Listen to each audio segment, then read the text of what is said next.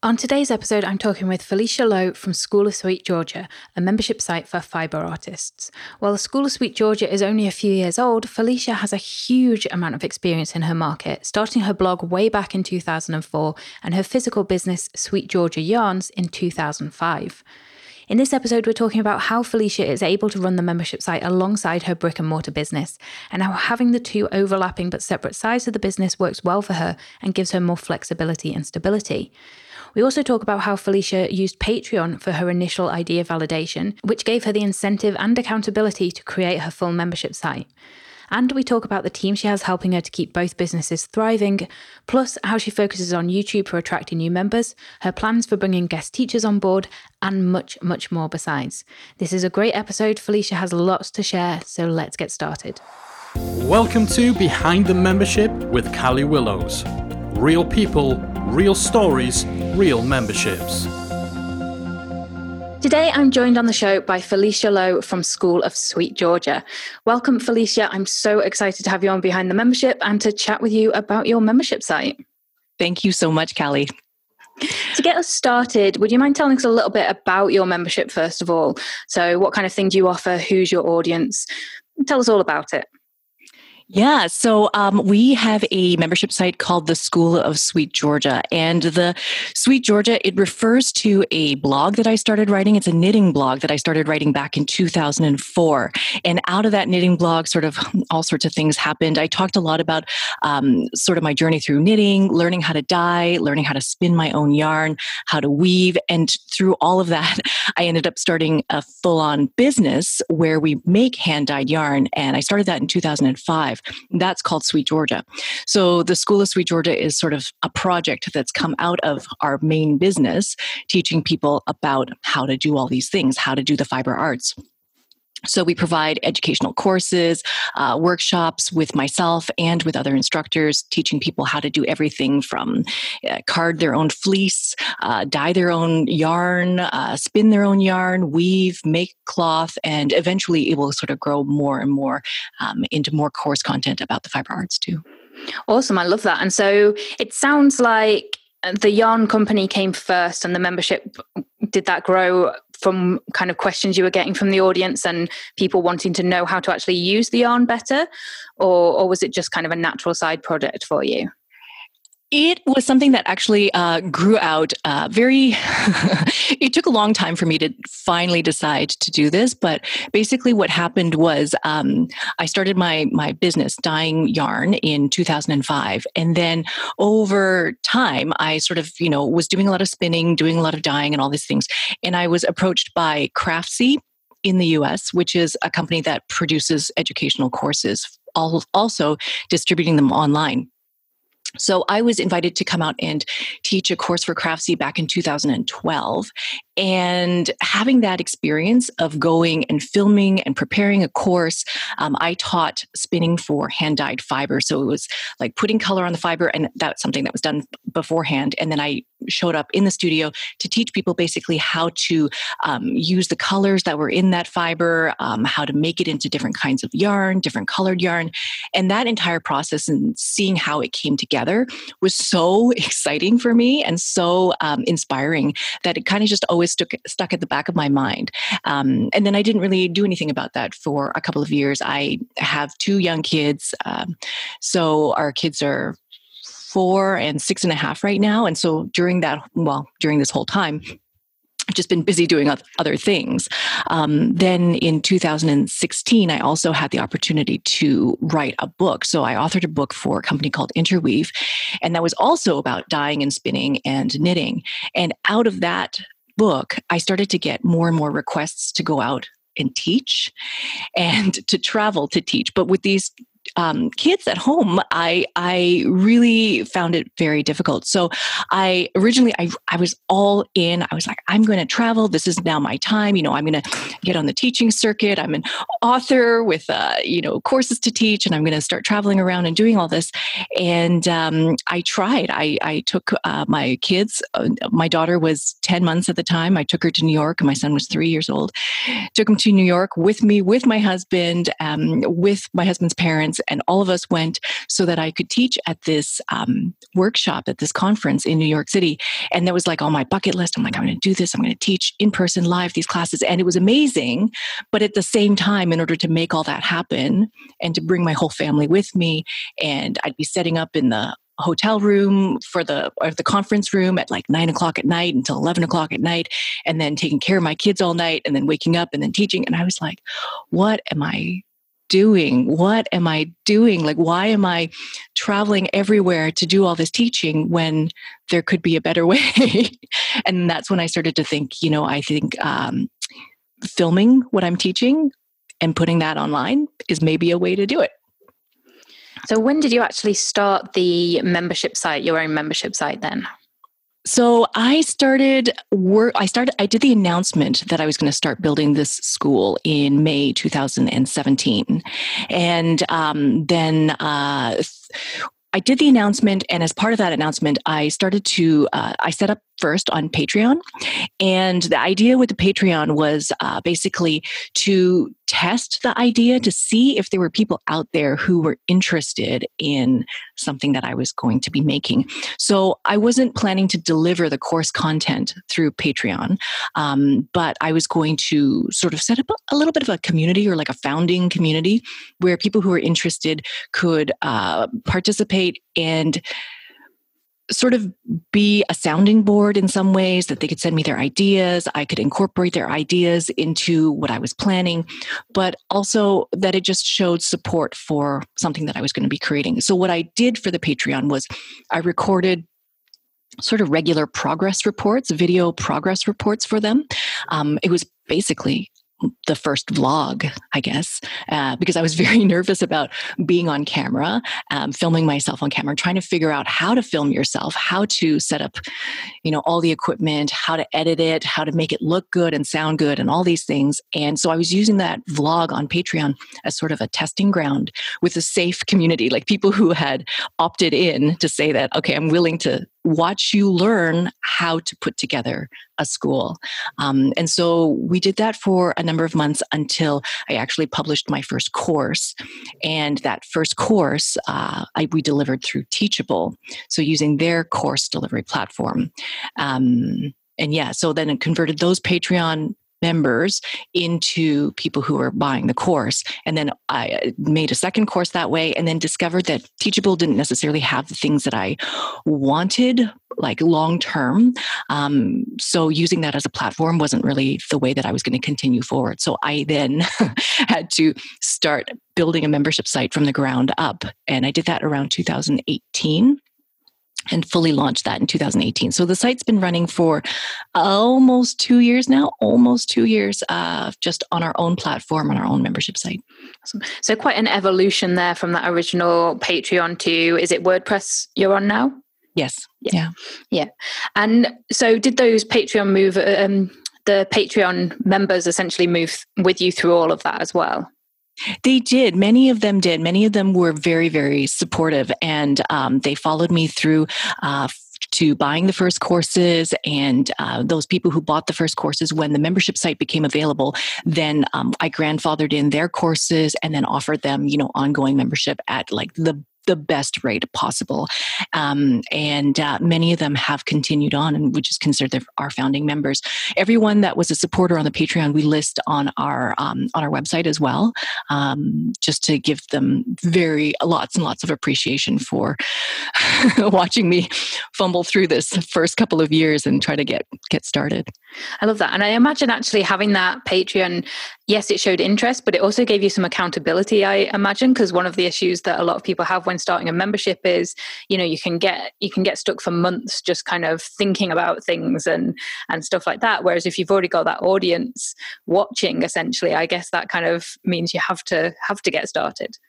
Yeah, absolutely. So, in all of these regular um, updates and these vlog updates that I had to provide to Patreon, um, I was like, oh, I, I, better have something ready. I better get going.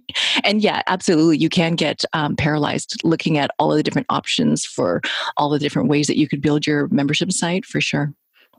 So I'd love to know you've got you mentioned you started your blog I think you said in 2004. So you've obviously got huge pedigree in this space. You've you've taught, you've done courses, you've written books. So at the time that you launched the membership, did you already have quite an established online audience or had that not been a focus up to then in terms of building things like your email list? Yeah. So for Sweet Georgia as a, a, a business, we do have like uh, an email list that we've been working on since probably about 2009. Um, I think that was probably my biggest mistake when I first started my blog in 2004 that I didn't have an email list. Um, it seems crazy now, but that's yeah one of the things that I should have st- done from the very beginning. That would have been really helpful. But um, yeah, we did have this platform to rely on, but at the same time, the audience for Sweet Georgia and the audience for the School of Sweet Georgia are slightly different. They're ever so slightly different in that Sweet Georgia, we're selling um, hand dyed yarn as supplies for what somebody's going to use to make a project, and while on the School of Sweet Georgia, we teach knitting and we teach you how to use that yarn, it's also a little bit broader because it explores more of that journey of taking fiber like off a sheep eh, or harvesting it uh, and then putting color on it. And so there's a whole journey transition, transformation from when you take the raw materials of fiber to when you get the actual final cloth at the other end.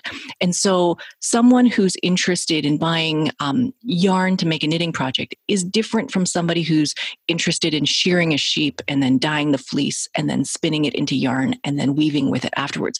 So I found that even though the yeah the the, the uh, audiences overlap, they're not identical.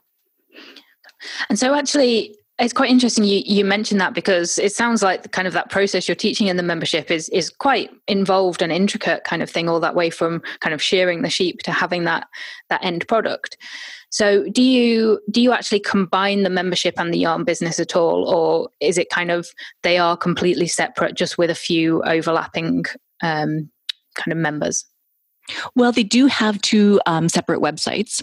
Um, back in 2013, I tried to redesign our website and I really wanted to include education as part of that.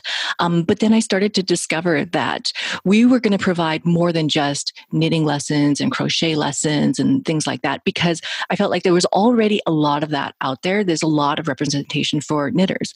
Um, there's not a whole lot of representation, representation for people who are interested in learning how to dye, people who are interested in learning how to spin or weave, um, not in not in a, like a digital media online education kind of way. And so that niche is very, very, very, very tiny. it's a very small subsection of this sort of fiber world. Um, but at the same time, I feel super strongly about having that part of it represented as well. And because I came from being a knitter, I, I started to knit when I was a kid in grade school, and I knit for up until probably after university and only then discovered oh you can spin your own yarn. Oh you can dye your own yarn. And so i feel like there's a lot of knitters that i would like to introduce these other aspects of the fiber arts world to them so that they might understand oh there's more than there's more than ready-made yarn that you could do it yourself I love that. And I imagine that having that, as you say, it's a small niche, but I imagine having that very specific niche helps you to stand out in, as you say, there are a lot of options for knitters out there these days. So it kind of gives you that little bit of an edge in the market, I would imagine. Yeah, I have this. Um, I, I actually have listened to Mike's podcast about the niching down multiple times because I'm trying to convince myself of how I should be niching down. Um, because uh, fiber arts is kind of a broad umbrella category for a lot of different things. And so I see that there's actually a number of people who are starting to build membership businesses around very just just just one form of weaving just one form of spinning just one form of dyeing. And so everybody's kind of breaking it down that way where i'm trying to build an umbrella membership site. And so i i'm always questioning is this the right thing to do? But i think that uh, what has been really really helpful is um, finding an audience that has the same philosophy as me in terms of this niche. Uh, in terms of the fact that we enjoy all of these crafts. And by enjoying all of these crafts, we share the same struggles in that we don't have enough time to do all of these things. That your hands are busy spinning. That means that you can't also be dyeing, can't also be weaving, but you're interested in all of those things. And so I think my angle on this is more like helping people manage a lot of their time, a lot of their energy, uh, productivity, feeling like they've created something, feeling satisfaction, um, getting them to the finish line so that they feel that sense of accomplishment that they're wanting, but they feel distracted and scattered because there's so many crafts to be enjoying at the same time. Yeah, I think that's a, a great idea though, because as you say, I mean, a lot of people I know who are, you know, do various crafts. Most of them don't just do one. There's kind of that that almost that shiny object syndrome when it's kind of like, exactly. you know, oh, but what about this? Oh, but that looks pretty. And you know, I'm not particularly. I would love to be crafty, but I'm really not. Cross stitches about my limit, um, kind of thing. Uh, but then you scroll through Instagram or Pinterest and you see all these ideas, and like you're constantly like, oh, well, maybe I could try that. Maybe I could do that. so, yeah. Yeah, cross stitch. I mean, think about it, like if you did cross stitch with yarn that had been hand dyed, or if you did cross stitch and then, um, oh my gosh, so many, so many different things that you could do. Spin your own yarn to then stitch into the fabric. There's I'd love to have sheep one day, so maybe go that far. Um, so, so yeah, so really the from a lot of what you said, the hand dyeing is a huge part of of what you teach and what you do with both the the yarn business and the membership. From the sound of it, mm-hmm, mm-hmm. I love that. And so, what would you say has actually been your biggest challenge with the membership site? The biggest challenge is time, always time. There's never never enough time. I could work on this like I I I yeah, I could work on this all day long uh, and not take breaks. I am really excited about this project. Absolutely. I think the biggest challenge with the time is um, the fact that I'm creating content myself. So I'm creating content to put inside the school as courses and workshops and things like that. I'm also creating content. I create content every Friday for every Friday for our YouTube channel. Um, and that is to help sort of gather together that common audience, like that, that um, group of, well, the, the community of people who are stuck with the same situation that I am, where, you know, feeling very very uh, just in need of more time and wanting to make all the things all the time. So I'm making content for that. But then at the same time, I'm also running the main business, which we've had since 2005. And also, we have like a team of people. So uh, there's work to be done around that. And also part of what i'm trying to do with the school is to not have it just be one voice not have it all be me teaching so I'm pulling together a team of instructors to help teach the courses as well. So all of that requires um, coordination and planning and producing and all of that kind of stuff as well. So a lot of a lot of different things that you're working on then really mm-hmm. and yeah definitely. So with the um the yarn side of things is that a physical shop? Do you have a premises and things for that? So yeah, that is a physical studio where we do the hand dyeing. We have a team of uh, dyers who are helping to create those yarns, and the yarns get yeah, they've like made physically and then packaged, labeled. Uh, we wholesale to yarn stores all over the world, so they will go everywhere. They'll go to Europe, they'll go to South Africa, to Japan, to the States, um, and we're shipping here from Canada in Vancouver. That's where we work. Um, yeah, so there's all of that that's happening in sort of a physical space. We also, as part of that uh, physical production space, we have a retail storefront that's kind of tacked onto the front of that. Um, and then many of us on the team, we work remotely from home doing a lot of digital work and content creation, editing, and all of that kind of stuff. Yeah. But I imagine that that's quite a, a juxtaposition kind of having that big physical physical side to the business and then the membership side alongside as well mm-hmm, mm-hmm.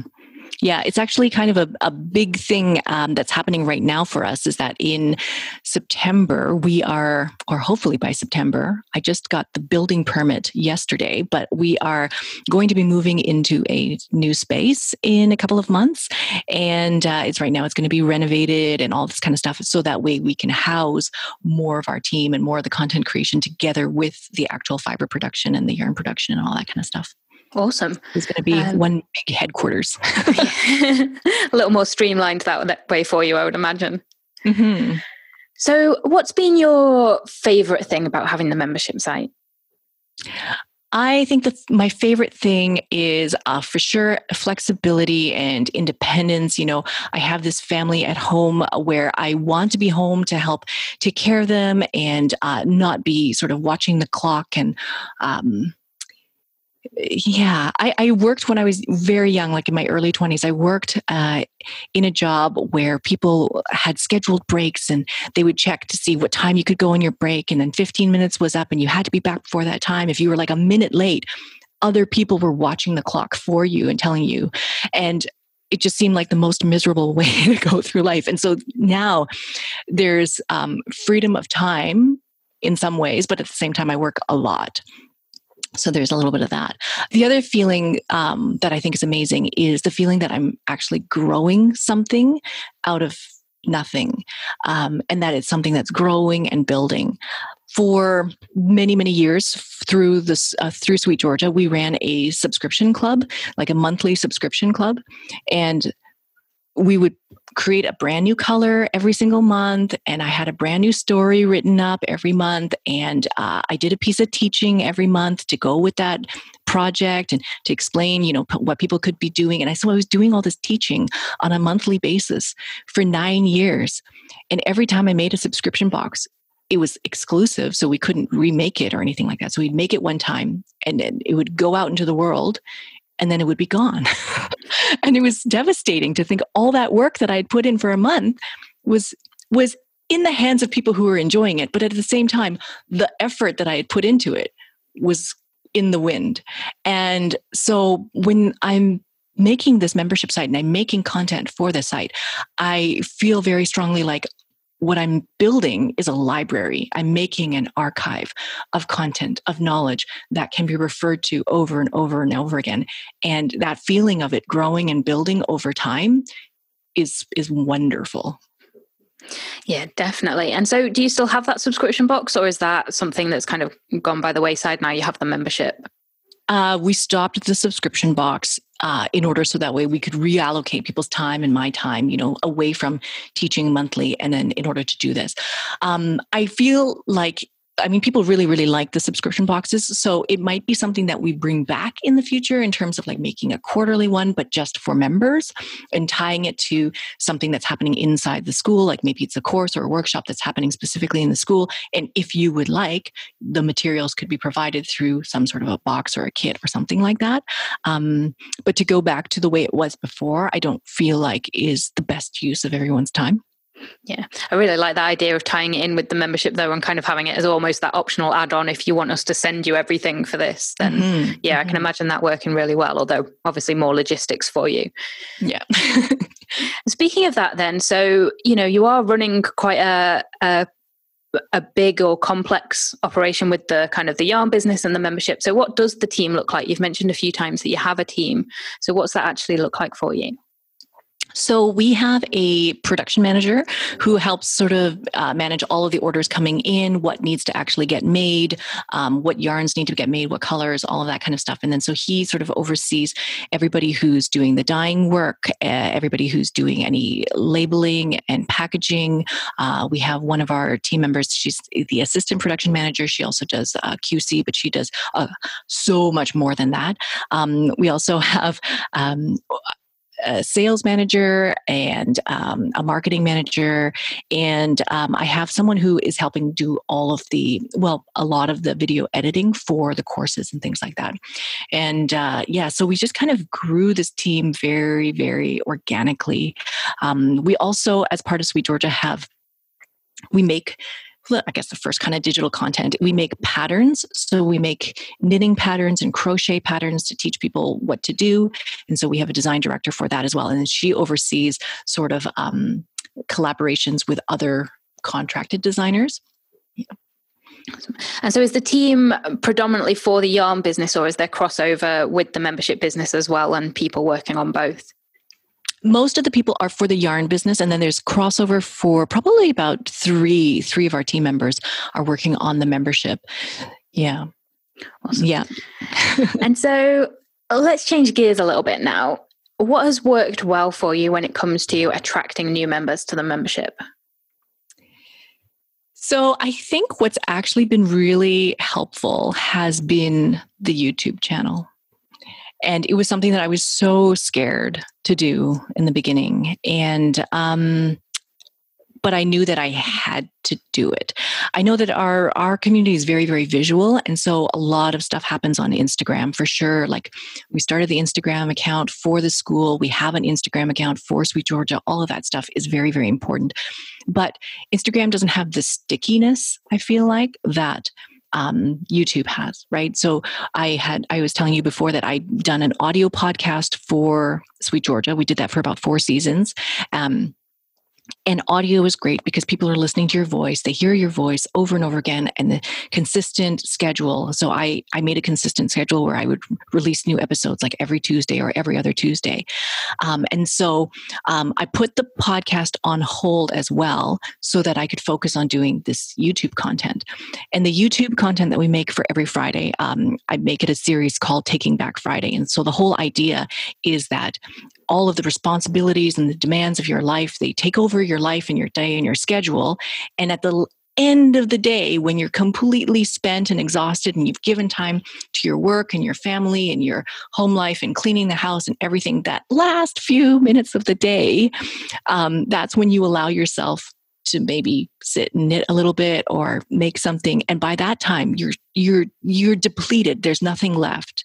And so the idea of taking back friday was to carve out a part of your Friday day to focus on yourself and your own making and it, as a way of self-care and taking care of your mental health really um, to to yeah to take care of yourself. Like our uh, school of sweet georgia we abbreviate as sos which is like an international code for help. I need help.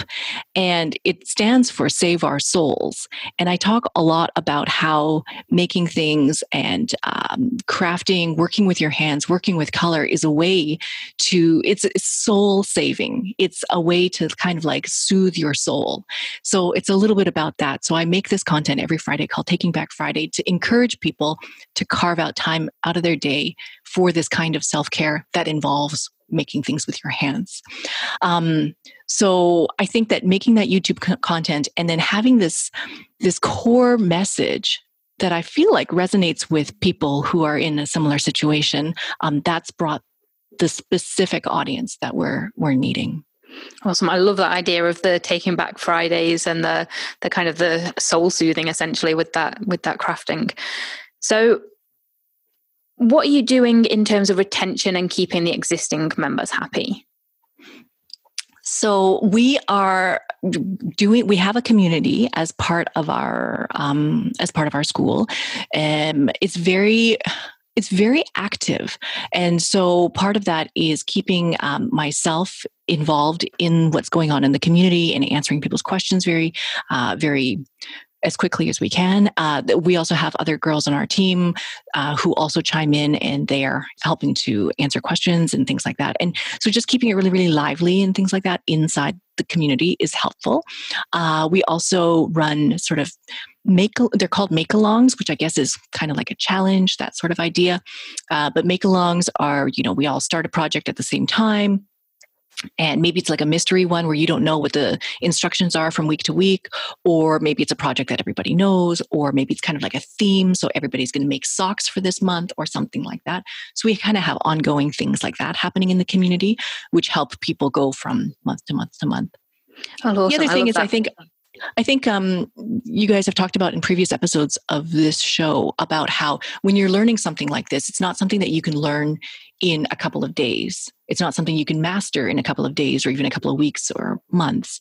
And so you need that length of time in order to fully explore some of these things. Some of the things that uh, people have told me is that they they watched all of the dyeing courses and then it took them a year to get over to get over the fear of starting and to gain the courage to actually go out and get all the materials and supplies to begin. So it does take a long time. And so hopefully by providing support uh, and encouragement all along the way, that's helping with the retention. Awesome. And so what are you actually giving members when they join the membership and on a month to month basis? You've mentioned the community there and things like the make alongs. Are you providing kind of a certain amount of content each month? How does that work? So we are uh, aiming to provide two new workshops every month.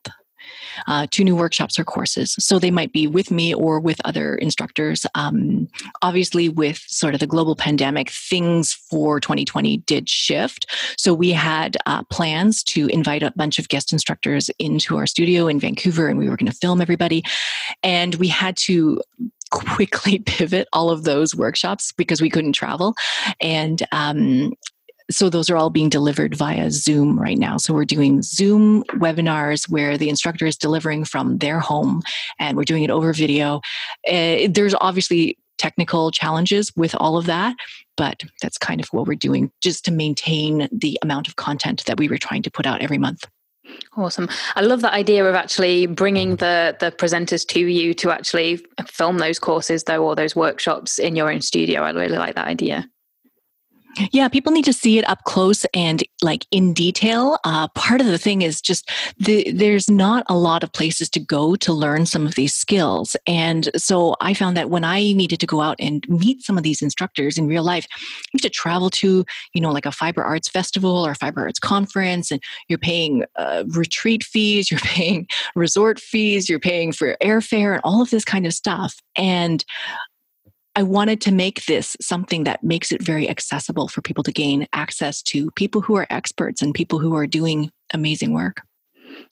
And is all the content you're creating only available in the membership, or do you offer separate courses and workshops and things like that too? We have a couple of workshops that we offer as free in the membership. So um, you can sign up for a free membership, and then there'll be access to I think it's like five or six different little um, mini workshops. And so they they give people a taste of how we put together our videos, what kinds of things we might teach, um, what I sound like, what I look like, what I how I you know present, all of this kind of stuff, so that people get a glimpse into how it all looks. Um, I do a little bit of teaching on YouTube as well through the vlog, uh, just telling people about what I've done or why I've done it. Um, but a lot of the how, like I don't teach dyeing on YouTube. All of that stuff happens inside the school. Awesome. And so overall, then, what impact would you say having the membership has had for your life and business so far? Hmm, that's a good question. um, I think it's it's it's been huge. It's been huge. So one of the things that is um, is something that probably a lot of people are going through with their various industries is that different yeah industries are changing. Everything is shifting. Everything is changing. Everything is changing so rapidly and it's even more so now with the global pandemic and things that are happening through that.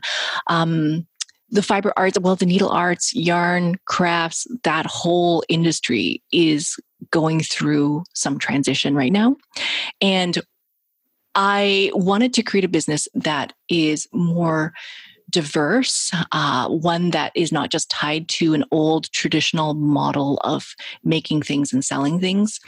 And so I, it was actually basically exactly this time last year, I went through a very, very long uh, sort of strategic planning session with myself to figure out what we're going to be doing for the next five, ten years and future. Like this is this is part of the future vision. So the school is not just a project or a side project of the business that we have. It's so core and central to what our future is going to be like. So when you ask what the impact is like the, the impact is that this this thing that we're building is the thing that I'm going to be working on for the next five or 10 years. It's going to be huge and hopefully um, help to provide a more balanced overall business, um, creating, yeah, just more diversity in the business and evening things out so that way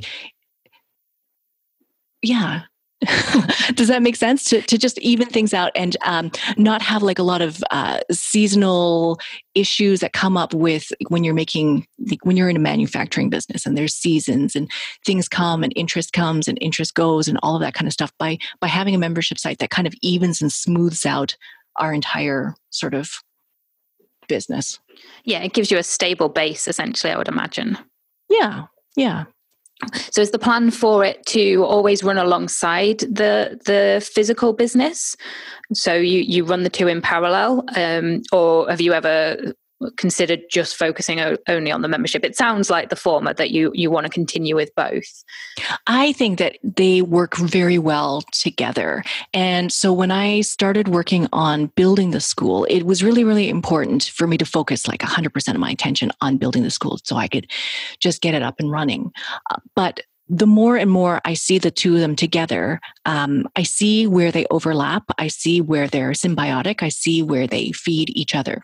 So, you know, somebody who's coming to us at Sweet Georgia and buying yarn, they have questions very specifically about, well, I don't know what to make with this yarn. I don't know what to do with it. Or if like, I love this yarn, but I want to make a sweater, but I don't have a pattern. How do I make it to my measurements? How do I make it fit me? So there's a lot of education that we can provide to someone in that way. And so I see more and more like course content that would help customers of Sweet Georgia, but at the same time, develop some of those customers into people who are interested or fiber curious, people who are interested in, oh, what can I do with this yarn if I weave with it? What can I do with this yarn if I use it for a tapestry? What can I, you know, do with all of these other things? And um, sort of helping helping them broaden their perspective of what fiber is and what it could be. I feel like um, my job is to be the the tour guide to show people, hey, there's this cool thing over here. Have you seen this? Like you could do this, and um, to just kind of open people up to the possibilities of things beyond just knitting with it. Yeah, I love that. And so actually that um, leads me to another question about the membership itself and and your members. So presumably uh, as you mentioned you've got different workshops and things like that in there. So how do you manage the fact that you presumably have people coming in at different levels of experience wanting to create different things? How do you deal with kind of having a membership base that might have quite a lot of differences in where they are and what they're wanting to achieve uh, yeah, absolutely. So for the dyeing courses specifically, because that was w- what my focus was, um, I started off with making a very, very fundamental course about um, dyeing. So the very, very, uh, we call it dyeing intentional color. So it's about not just randomly splashing color on yarn and saying, oh, I dyed yarn, but basically um, understanding how to get different intensities of color, how to mix colors, how to properly set colors, just the fundamental foundation of that, and then providing uh, another more advanced course of different kinds of ways of applying that dye. Um, again, my perspective on dyeing is very it's very intentional. It's about knowing what happens when you pour an X amount of dye on X amount of yarn. Um, it's not sort of like yeah, it's not randomly splashing things um, where different dyers dye in different ways for sure um, and so i think that the people who come to me are looking for this particular kind of information because there's actually quite a large industry of people out there who are dyeing their own yarn and selling it, right? They're selling on Etsy or they're selling in their own shops and things like that. And so, one of the biggest challenges with selling in that way is wanting to make repeatable results. Like it's a manufacturing process, basically. Like you need to figure out how can you recreate this color consistently from batch to batch to batch to batch. If somebody is going to come and buy something from you um, in October and then they come back to you and they want to buy from you again in December, can you make the same yarn? yarn in the same way and make it look the same um, that's a lot of what I'm sort of teaching people to do. So, kind of starting from the foundation and then coming up with more advanced courses and then more advanced courses. And we're trying to do that in all of the different um, niches of our under our umbrella. So, we did that with dyeing. We're starting to do that with spinning, um, and we're doing that with weaving, and uh, we're starting to do that again with knitting. So, we kind of at Sweet Georgia, we just assume that everybody knows how to knit because that's why they would come to us. Like they would buy yarn but uh, we're starting to realize that a lot of people are coming into us because they would like to learn how to knit and they don't know what to do and they would like to buy the yarn. Um, and so we're starting to teach knitting from the very beginning as well. Oh, awesome. So, kind of catering right from that beginner journey there mm-hmm. all the way through. And so, something you touched on there about uh, people selling on Etsy and things like that. So, is your membership more geared towards people who are perhaps looking at this as a business revenue for themselves, or is it more people that are hobby based essentially? They're creating their own crafts for their own sake? For the most part, people are creating their own crafts for their own sake and they're just they're just discovering it. They're just um, they're just experimenting playing with dyeing. Um, you can you can experiment by just playing with kool-aid and mixing up kool-aid and pouring that on yarn and seeing if you like that. That's that's how i started too. Like i i had that you pour kool-aid on some yarn uh, wool yarn and microwave it and then it comes out and it smells like candy and it looks really fun. And if you get hooked on that then the next step is well what can i do next? What what dyes should I use? What where do I go from here? And so we're capturing people sort of at that point, but then also people who have been dyeing for some time who are thinking about, well, how do I put in a process? How do I set up my record keeping? How do I set up a system? And how do I set up a dye studio? And how do I do this in a way that is repeatable and consistent and reliable? Uh, so there's a lot of that. And so now I'm kind of at the point where I'm feeling i've been asked i've been asked uh, to provide content in this way um, helping people with setting up their etsy stores because that's how i started as well like back in 2005 my first skeins went on etsy as well. So like how do you set up an etsy store? How do you sell? How do you market yourself? How do you differentiate yourself? So that's what i'm kind of thinking about right now is if we provide some course content around how to set up a professional practice in crafts yeah. It almost feels like that could also be something that is a, a separate additional kind of product or tier for those if that's mm-hmm. only a mm-hmm. subset of the audience as well. Mm-hmm. So, is there anything you wish you'd known earlier when you were creating the membership or that you'd do differently if you were starting again now? Uh, I think that if I were to do things differently, uh, I would have had more confidence i think that's i think i would have done it sooner if i had known how awesome it was going to be um, I would have done it sooner and I wouldn't have been as scared and I wouldn't have uh, spent so much time waffling about stuff. I spent so much time waffling and yet I still did Patreon and Teachable and then had to go through the process of setting up my own site and then changed themes last year. Like there's lots and lots of evolution, and I think evolution is okay. Evolution is not to be um, not to be scared of. you you just have to go through it. Um, you have to start somewhere and then just keep going. Yeah. So I'd love to know actually the approach you took with Patreon. Is that something that you would recommend that people in kind of with similar ideas actually try first of all? Um, that's a good question. I have a number of friends who are on Patreon right now, and they're leading fantastic, very strong communities through Patreon. Um, I think that it can be used for the delivery of content. It can be used to deliver membership levels, membership tiers. They are quite, uh, Patreon itself um, is growing in a way that is more trying to make themselves like a membership platform. Yeah. So I think that there's a lot of features that they're providing to content creators that can be very, very helpful if you don't want to start from scratch and make your own thing. Um, I just think that for what we wanted and what we wanted our brand to be like, it was really important to have our own space, have our own home base. Um, yeah, but I think that the way that I used Patreon was just as a testing ground to, yeah, test the idea and doing that without too much uh, investment at the beginning could be something that if you're just seeing if your audience is out there seeing if anybody's interested uh, that might be a good way to just attract interest. And then as long as you capture all of those people so that then you can bring them along with you as you evolve and transition to the next step of the journey. I think that everybody's going to understand that this is something that is going to grow and change and um, if they're interested in you if they're interested in your content they will follow you wherever you go so as you say, it's good for that idea validation. And then mm-hmm. that enabled you to have that confidence, I imagine, to kind of grow the membership into what it is now. Mm-hmm. Mm-hmm. So last question then. I'd love to know, you've touched on this a little bit already, but I'd love to know what your goals are. Where would you like Sweet Georgia Yarns to be in 12 months' time? In a year's time, I would love for us to be well situated in our new studio space with the whole team working together in person.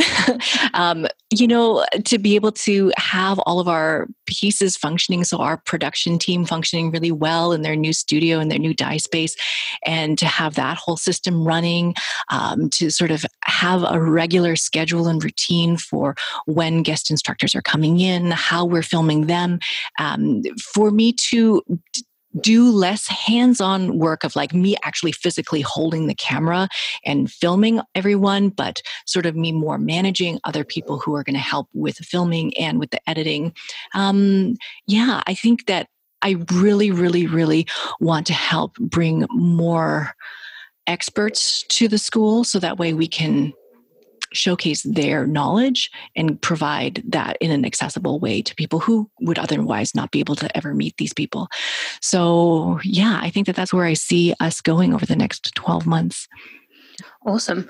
I love that. And yeah, I like I, I do like that approach with the guest instructors as you say we're kind of moving more towards having that that consistent guest content and and yeah, the consistency with them being filmed in your studio as well though so you'll presumably have that consistency of quant- quality as well then. Yes, yes, uh, uh, just the same, the same set and same uh, cameras and everything. So that way, we develop a workflow and a system around how to create these videos, um, but also in a way that it expresses who they are in the best possible way. I think I, I got some of that idea actually from one of the podcast episodes that you did with Scott from Scott's Bass Lessons like a couple of years ago maybe yeah yeah Awesome. And so, yeah, I think that's that's all of my questions. It's been great to hear more about what you're working on, and I do love that that you're kind of running this alongside that physical business because for so many people, starting the membership is so that they can get away from the other things that they're doing. So it's really refreshing that you're wanting these to work alongside each other. It's not a either or or a, you know you want this to become the business so that you can close everything else down. So I, I really like that because yeah, for a lot of people, just having the membership is the end goal, and it seems too difficult to run two things side by side. But clearly, it's working really well for you. No, I think that this is a great thing for um, just the community for Sweet Georgia because it gives a place to con- it gives a place for the community to congregate, like our place. Like it's almost like having a clubhouse for people who are customers or our followers or our friends, a place for everybody to get together and uh, yeah, and enjoy our crafts together and not do them in isolation, but to do them together. Yeah, I really like that. I love something on your website as well that I noticed before. Um, I think you mentioned crafternoons, and yes. I love that. Yeah. yeah, we just everybody gets on Zoom and then they sit together and they knit together. I love that. absolutely love that. Uh, so, if someone wants to check out the membership, then where's the best place for them to do that? So the membership site is at schoolofsweetgeorgia.com. And then our other website is sweetgeorgiayarns.com. Awesome. And I'll put both of those links uh, below the interview. But thank you so much for talking to me today, Felicia. It's been great to hear more about the membership. And yeah, I'm really looking forward to seeing where the next year, the next two years take you.